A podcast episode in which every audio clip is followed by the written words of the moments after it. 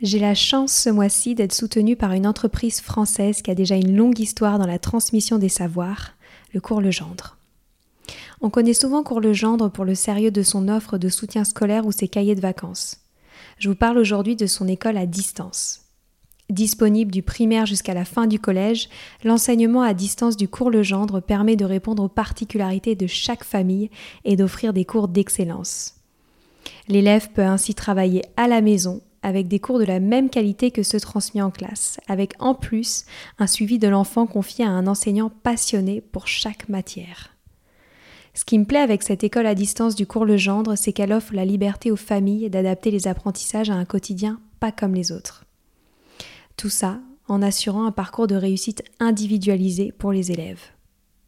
Pour retrouver plus d'informations, rendez-vous sur leur site www.cours-legendre.fr. Une équipe est à votre disposition pour répondre à toutes vos questions. Allez, je laisse place maintenant à l'épisode. Bonjour à tous, ici Stéphanie, c'est moi, et Sylvie Descleb pour un nouvel épisode du podcast Les adultes de demain. Les adultes de demain, c'est un échange autour de l'éducation et la parentalité pour éduquer autrement. C'est aussi un livre qui s'intitule Offrir le meilleur aux enfants aux éditions Atier. Vous trouverez le lien sur notre compte Instagram et sur notre site internet lesadultedemain.com.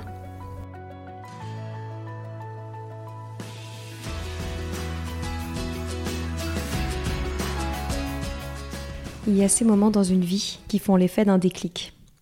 C'est ce qui m'est arrivé en lisant Laïla Benoît, la pédopsychiatre, sociologue et chercheuse, et surtout auteure du livre Infantisme. Cet essai interroge notre rapport en tant que société aux enfants et jeunes et met en avant le phénomène de l'infantisme, ces préjugés envers les enfants qui nous font croire qu'ils nous appartiennent et que nous pouvons les contrôler. Nous avons exploré les pistes pour sortir de cette société de l'infantisme. J'espère que ce moment vous plaira autant que moi. Bonjour Laïla. Bonjour.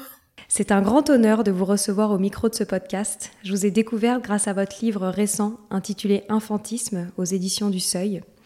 Pour vous présenter brièvement, vous êtes pédopsychiatre et sociologue au Yale Child Study Center et chercheuse associée au Centre de recherche en épidémiologie et santé des populations de l'INSERN. En définissant tout au long de votre euh, essai le terme infantisme, vous m'avez totalement conquise sur le combat que l'on doit tous mener pour défendre le droit des enfants. Est-ce que vous pourriez nous dire ce qu'est l'infantisme? Oui, alors l'infantisme, c'est une proposition de traduction française hein, d'un mot qui existe déjà en anglais, qui s'appelle childism. Et euh, ça définit les discriminations et les préjugés qu'on peut avoir euh, contre les enfants et les adolescents du simple fait de leur statut d'enfant et d'adolescent. Pourquoi est-ce que ce concept vous a intéressé? Alors ce concept m'a intéressé parce que je l'ai découvert en arrivant aux États-Unis, euh, alors qu'ici il est connu depuis les années 70.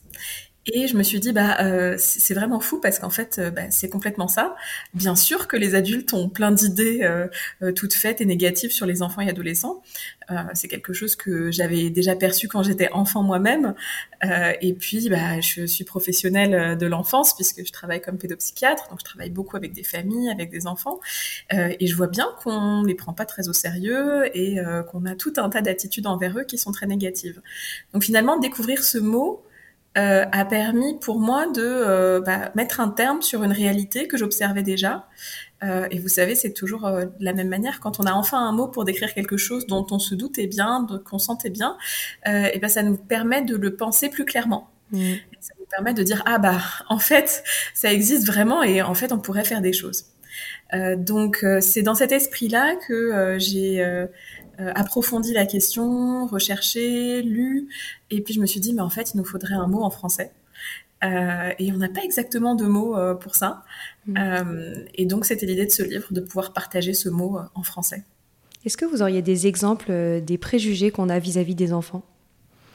Oui, bien sûr. Alors, la raison pour laquelle je m'y suis intéressée, c'est parce que le cœur de mon travail de recherche, c'est sur l'urgence climatique et euh, les actions des enfants et adolescents pour euh, euh, à la fois préserver leur santé mentale et puis agir pour le climat. Et c'est un champ où on voit beaucoup d'infantisme. On a bien vu avec Greta Thunberg ou avec les manifestations des enfants et adolescents pour le climat qu'ils étaient très vite discrédités. Euh, que on s'intéressait à des détails au lieu de s'intéresser au fond de leur discours. Par exemple, oh là là, ils sont encore dehors, ils ont raté l'école, ou euh, quand même ils sont gonflés de nous faire la morale sur la planète, alors qu'en fait ils aimeraient bien aussi avoir un smartphone. Si vous voulez, on a une tendance comme ça à euh, euh balayer des inquiétudes des enfants et adolescents comme s'ils n'étaient pas vraiment des citoyens. Euh, comme si ce qu'ils disaient, ça nous intéressait pas euh, tant que ça. Euh, et donc, dans mes recherches, moi, j'en suis arrivée à, me rendre compte que c'était une, probablement une des raisons aussi pour lesquelles on prend du retard sur l'action climatique euh, parce qu'on n'arrive pas à considérer si sérieusement que ça en fait euh, leur inquiétude par rapport à leur avenir, à leur possibilité de vivre sur une planète euh, qui soit habitable, à leur envie d'avoir peut-être leurs propres enfants. on reste quand même assez égoïste, si vous voulez.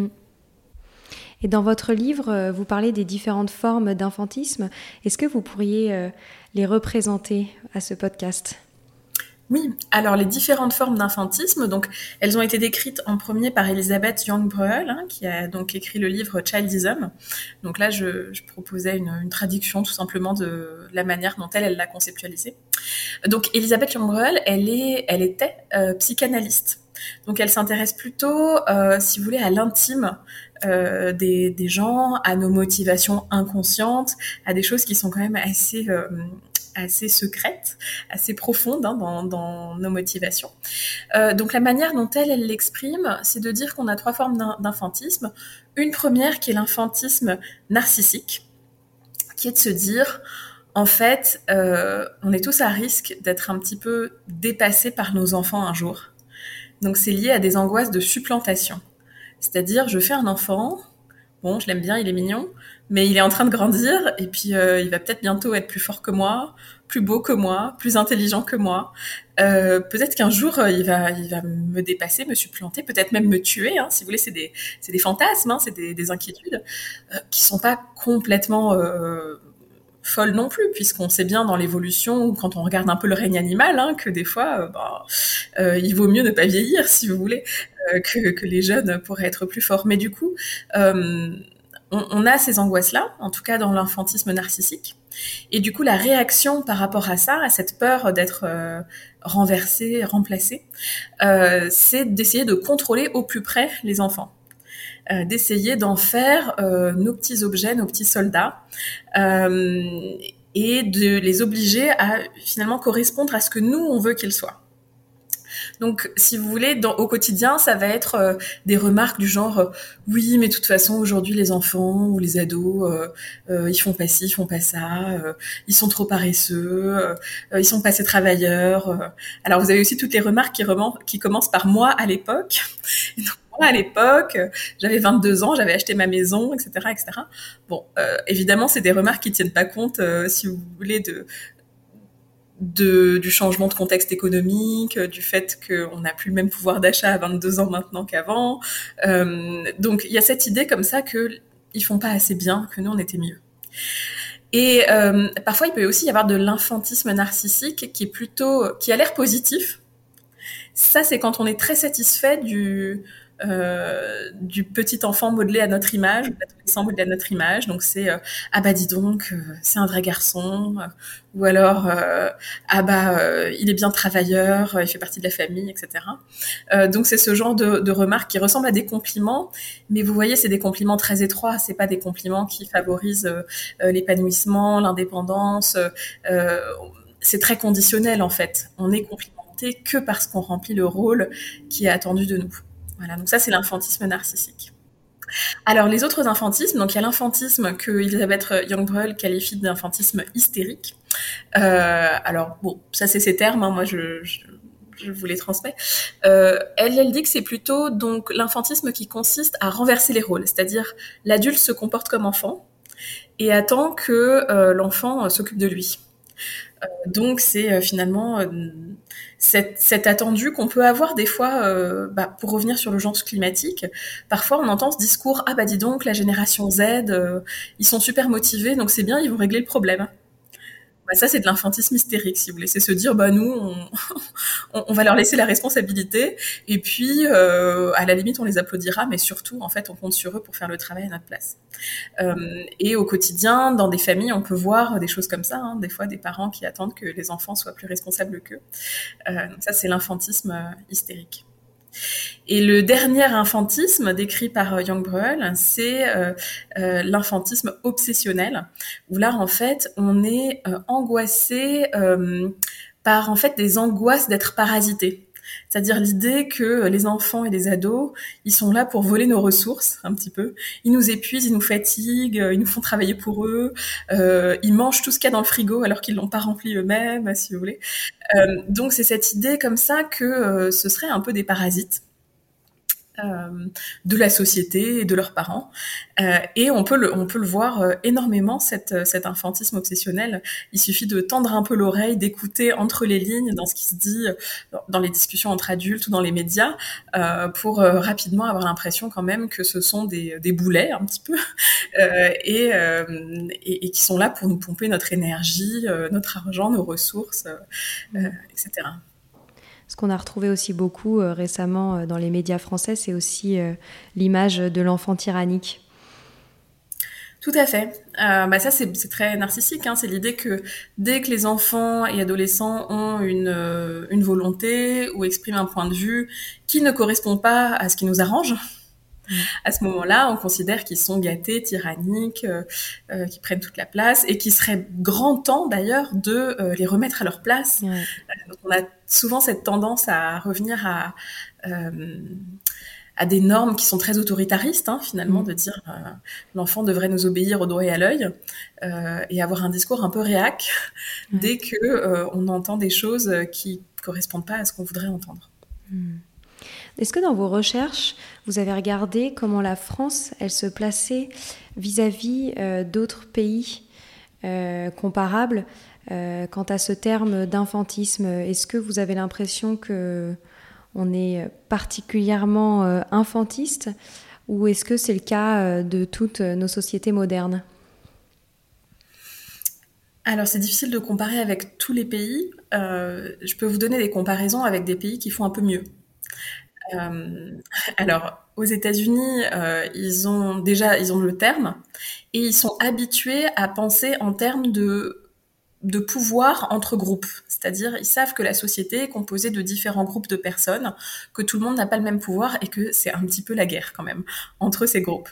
Euh, c'est une société, les États-Unis, où ils sont très inégalitaires, hein, ils ont tout un passé extrêmement raciste, c'est encore une société qui est très raciste, qui est très inégale sur le plan des économique. Hein. il y a vraiment des très très riches, des très très pauvres, etc. Donc, elle est loin d'être parfaite cette société, mais elle est très lucide sur elle-même. Et donc, ils arrivent eux-mêmes, les Américains, euh, même les personnes qui viennent de groupes minoritaires, à savoir qu'ils sont, qui font partie d'un groupe minoritaire. Et donc, ils ont l'habitude de se regrouper, euh, de parler ensemble, de manifester, euh, d'aller faire pression. Ils ont l'habitude de faire des procès ensemble, etc., etc., de s'organiser et de savoir que non, euh, la vie n'est pas euh, parfaite, tout le monde n'est pas gentil, euh, et qu'il va falloir se retrousser les manches pour défendre ses intérêts. Et donc dans ce dans ce contexte-là, où c'est une société qui est au courant que le sexisme ça existe, le racisme ça existe, l'homophobie ça existe, etc. et ben il y a de la place pour dire bah oui l'infantisme ça existe aussi. donc ils sont ils sont assez ouverts à ça. ce qui pour moi je trouve est plutôt positif pour le long terme parce que ça ouvre en fait euh, euh, des possibilités de discussion. Euh, D'autres pays où, où il y a eu des politiques anti-infantistes qui ont été mises en place, même si le terme n'était pas forcément celui-là, c'est les pays scandinaves. Ça fait plusieurs décennies maintenant qu'il y a eu beaucoup de programmes d'explication pour les parents, pour les enseignants, sur le développement émotionnel de l'enfant euh, et où l'idée c'est de faire une éducation qui est très bienveillante, très positive, et dont on voit euh, les effets positifs euh, dès maintenant. Le Canada aussi est un peu dans la même veine. Et ce que j'aime beaucoup dans votre livre, c'est que, pour bien comprendre en fait ce terme d'infantisme, vous faites des parallèles avec le racisme, comme vous en avez parlé, ou toute autre en fait discrimination sur des groupes minoritaires.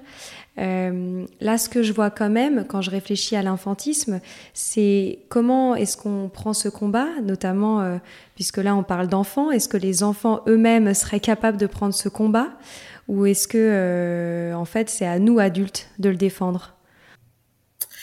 Alors effectivement, vous, touchez un point qui est difficile, c'est-à-dire qu'il y a deux problèmes vis-à-vis de l'infantisme. Le premier, c'est que les enfants eux-mêmes sont encore assez peu équipés pour pouvoir se défendre. c'est difficile de compter sur eux pour mener ce combat. Et l'autre problème de l'infantisme, c'est qu'on ne reste pas enfant toute sa vie.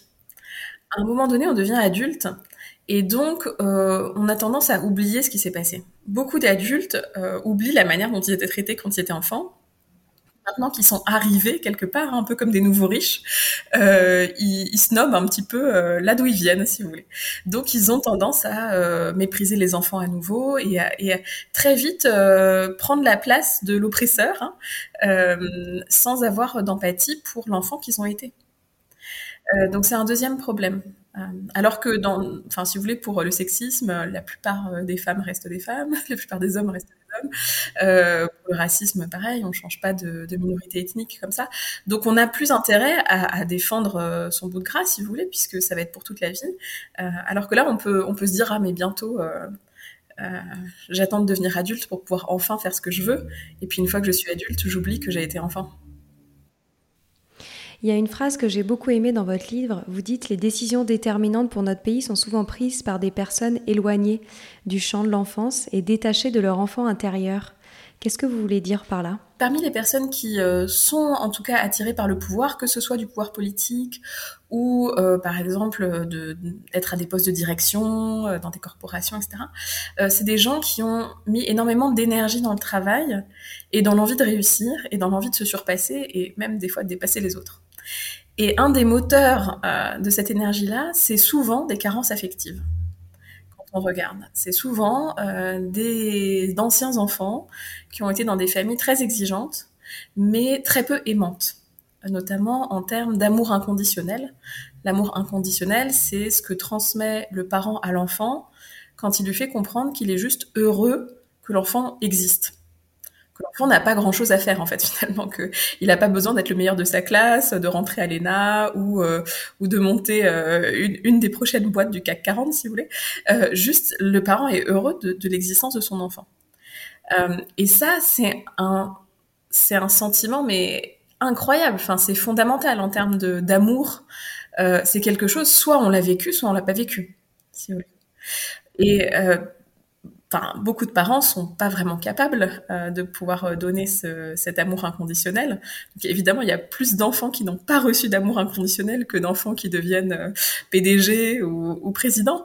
Mais parmi ceux-là, en tout cas, c'est un moteur énorme pour arriver enfin à des positions de pouvoir euh, soit dans l'espoir d'être enfin aimé par quelqu'un, par les autres, soit dans l'espoir de euh, pouvoir contrôler les autres. C'est-à-dire, à défaut qu'ils m'aiment, au moins qu'ils me craignent, hein, ça c'est euh, Machiavel. Euh, donc c'est cette idée-là de pouvoir enfin être en position de décider ce qui se passe. Et ça fait malgré tout euh, dans notre société, c'est pas que la société française, hein, c'est toute la société occidentale. Enfin, il suffit de regarder même le monde géopolitique. Ça fait des gens qui ont énormément de pouvoir, alors qu'ils ont très peu d'empathie. Euh, alors évidemment, on peut parler des grands tyrans de ce monde, hein, on va pas forcément rentrer là-dedans, euh, mais même à l'échelle, par exemple, d'une entreprise ou euh, d'une unité ou d'une équipe, si le ou la chef d'équipe est quelqu'un qui euh, n'a aucune conscience du fait que passer du temps ensemble, en famille, entre parents, entre enfants, c'est quelque chose de merveilleux et qu'on n'a pas besoin de euh, faire quelque chose de particulier ensemble, on a juste envie d'être ensemble et ben ça va être quelqu'un qui va avoir beaucoup de mal à comprendre que euh, bah, le présentéisme c'est pas forcément bon pour la productivité ni pour la vie de famille, euh, que bah, les vacances oui c'est important, que euh, qu'il n'y a pas que euh, le travail si vous voulez, et donc ça crée une mentalité comme ça où le où où il y a très peu de place pour l'équilibre entre famille et, euh, et travail, et où on reproduit, en fait, on incite les gens qui travaillent sous notre euh, autorité euh, à finalement maltraiter leurs enfants d'une certaine manière, en tout cas ne, pas leur donner le, si vous voulez, la, la nourriture émotionnelle dont ils ont besoin et la présence dont ils ont besoin pour bien grandir. Est-ce que vous pensez qu'il est possible de guérir ces adultes qui ont jamais bénéficié de cet amour inconditionnel malgré eux? Euh, est-ce qu'il y a des choses à faire en tant qu'adulte pour être en paix avec ça? Oui, je pense que c'est vraiment possible de passer à une autre étape de sa vie et de changer. La première chose à faire, c'est de prendre conscience qu'on a manqué. Et c'est vraiment l'étape la plus dure. Parce que beaucoup de ces adultes-là euh, n'ont pas conscience de leur carence affective. Si vous voulez, il y a des traumas en plein et il y a des traumas en creux. Le trauma en plein, c'est on m'a frappé, on m'a tapé, on m'a abusé, on m'a dit des choses. Il s'est passé des choses dans ma vie qui ont été violentes et je m'en souviens.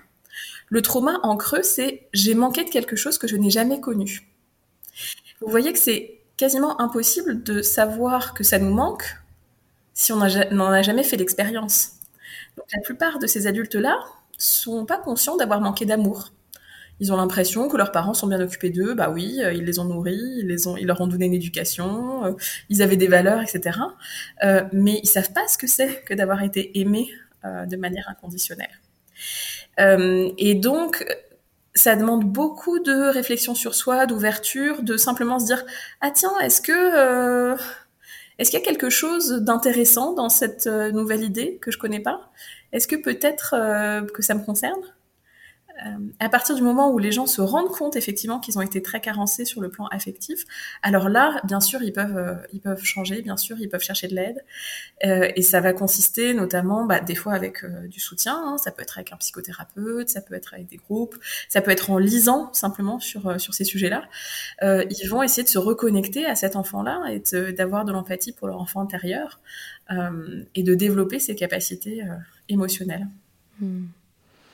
Vous dites euh, aussi qu'il serait plus avantageux pour la société au global de prendre davantage de décisions politiques et économiques favorables aux enfants. Pourquoi? Alors, l'idée d'investir euh, dans les enfants, hein, là je parle vraiment d'argent, en fait, euh, la politique, qu'est-ce que c'est? C'est de choisir où on met l'argent. Hein. Il, est, limité et on doit faire des arbitrages. l'idée, c'est de se rendre compte qu'une société dont les enfants vont bien, c'est une société qui va avoir un retour sur investissement énorme dans les décennies ou en fait dans le demi-siècle suivant. Euh, avec euh, des enfants qui sont en meilleure santé, qui deviendront des adultes en meilleure santé, euh, qui ont une meilleure vie euh, familiale, privée, moins d'instabilité, qui vont mieux réussir leurs études, leur travail, etc qui vont être en capacité, quand il y a des conflits sociaux, des conflits intercommunautaires, des choses comme ça, de pouvoir aller vers l'autre, en fait, avoir euh, cette générosité, cette, euh, cet esprit d'accueil euh, qui ne sont possibles que quand on va bien.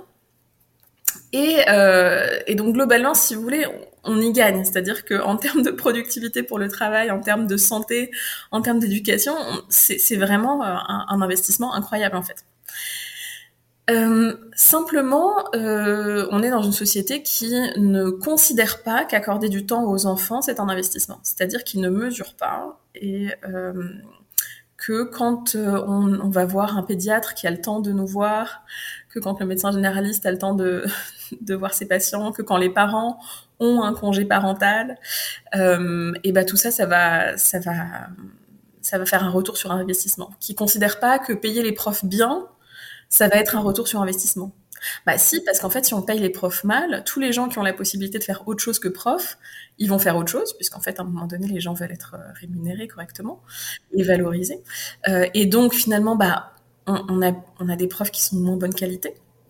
Donc, on a des élèves qui, qui, qui vont moins bien ou qui iront moins loin. Euh, voilà, à tous les niveaux. Et puis c'est, enfin, si vous voulez, pareil, là je vous parle euh, des profs euh, un petit peu en sous-entendant à partir de la primaire, mais même les éducateurs et éducatrices de jeunes enfants, la crèche, etc., il se passe, il se passe pas rien de 0 à 6 ans, si vous voulez. C'est un des moments qui sont incroyables pour l'acquisition du langage, pour les compétences de socialisation et surtout, il y a des données qui nous montrent que certaines méthodes marchent et d'autres ne marchent pas. C'est pas euh, les enfants, bah de toute façon tant qu'on les occupe, euh, ils vont grandir et puis ça ira bien. Bah non, il y a des gens qui ont travaillé là-dessus, ça s'appelle les sciences de l'éducation, qui nous montrent, qui ont fait des protocoles, qui ont fait des expériences, qui ont vu euh, les impacts à court terme, à long terme sur le développement des tout petits enfants, la manière dont on leur parle. donc il y a des techniques, donc ça veut dire qu'il y a des formations, ça veut dire qu'il y a des gens qui savent faire. et non seulement on pourrait tous se former en tant que parents, si vous voulez, à être un peu plus attentifs à toutes ces choses-là, mais quand on laisse un enfant à la crèche, à la maternelle, etc., euh, on pourrait se dire, ah bah, c'est quand même important euh, que les, les, adultes qui sont autour de ces enfants-là et ces notions-là soient compétents. Bon, et ben si on paye pas ces adultes-là, ben, on n'aura pas d'adultes compétents. Donc tout ça, euh, c'est des choses qui sont qui sont très importantes pour le long terme pour notre société. Euh, voilà, les coûts de santé euh, qui sont liés à des accidents euh, cardiaques, qui sont liés à du diabète, qui sont liés à tout un tas de problèmes professionnels, à des cancers qui sont par exemple liés à la cigarette, etc. tout ça, c'est des choses qui peuvent être énormément diminuées par un développement émotionnel adéquat si euh, vous avez euh, euh, bénéficié de beaucoup d'amour, que vous avez été entouré, que vous avez pu apprendre à vous dépenser, à bien manger, etc., à aimer votre corps aussi, à le respecter, à respecter le corps de l'autre et bah euh, vous aurez beaucoup moins tendance, si vous voulez, à euh, trop manger, être en surpoids, euh, compenser un, mal-être par une addiction au tabac, etc., etc. Vous, vous apprendrez à prendre soin de vous. Et en fait, ça c'est des millions que la société économise ensuite, si vous voulez.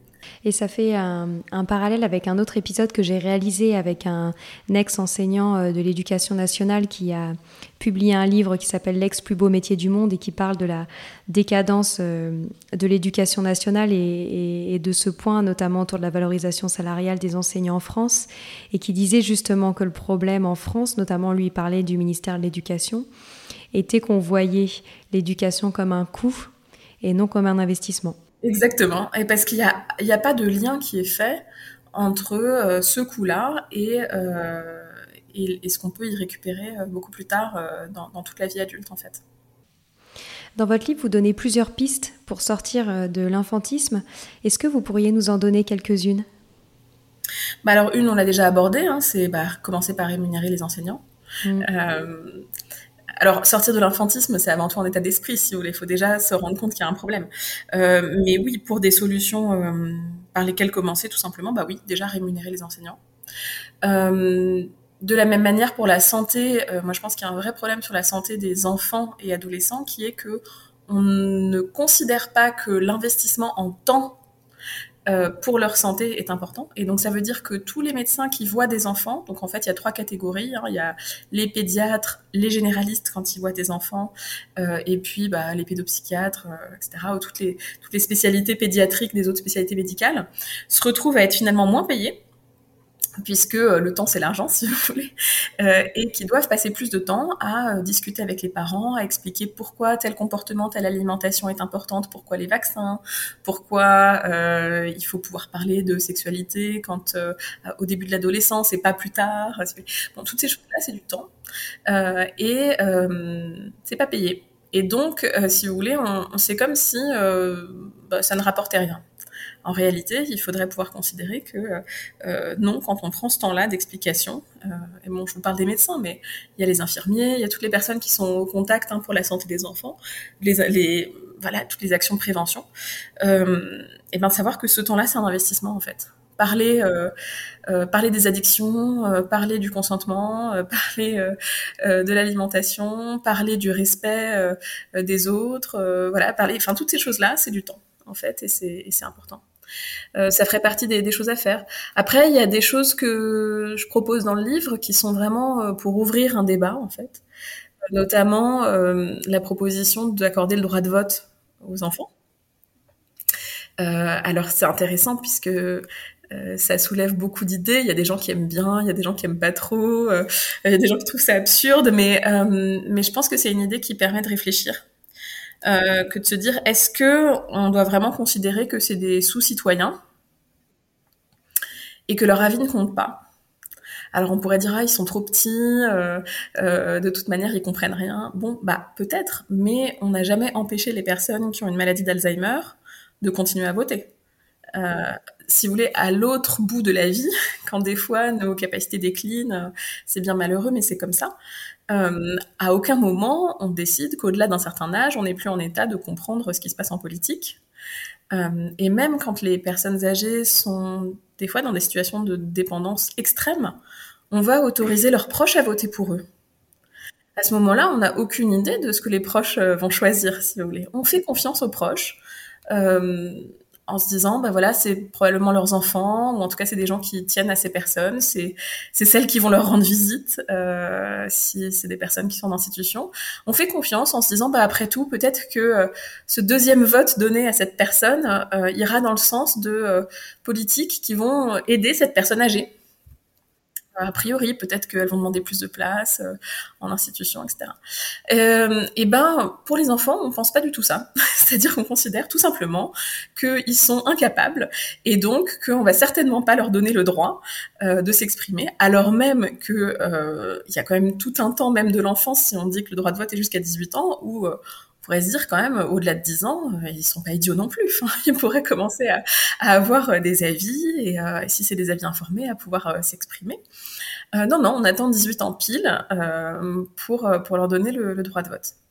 Donc voilà, je pense qu'on est à la fois on les, on les méprise énormément euh, dans leur capacité naissante à avoir une opinion, à se renseigner, et on dramatise l'impact que ça aurait euh, de faire voter des parents pour leurs enfants euh, quand ils sont vraiment en bas âge.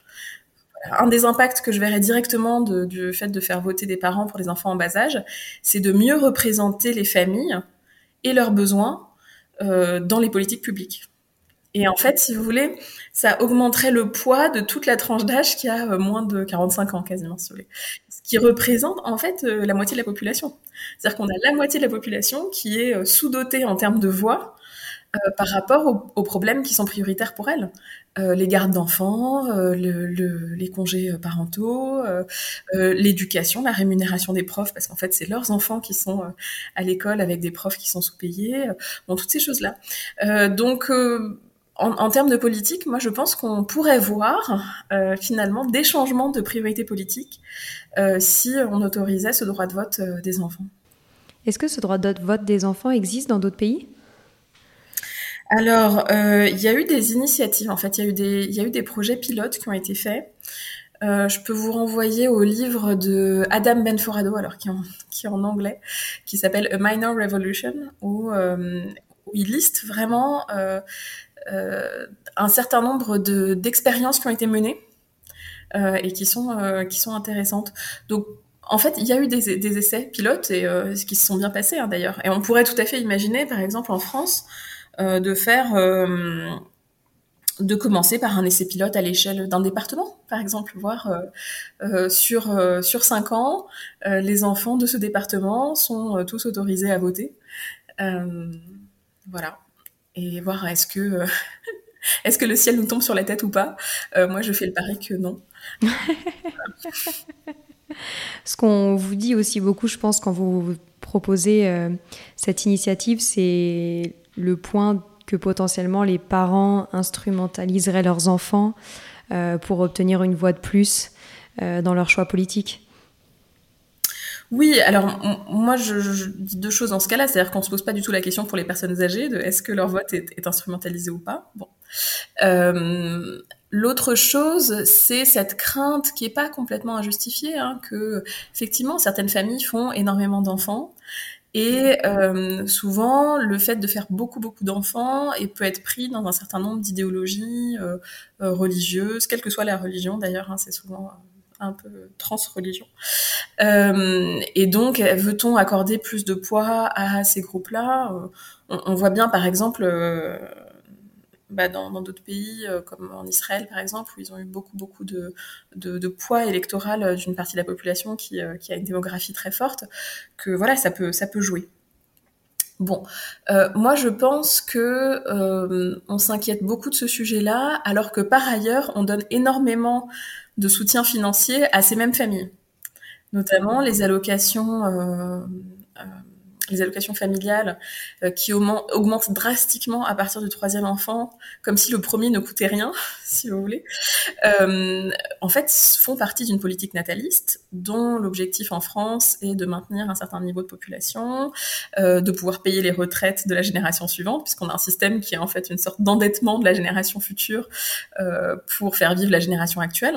On, pourrait imaginer d'autres systèmes, mais en tout cas, actuellement, c'est notre système. Et donc, on est très inquiet d'une baisse de de, population.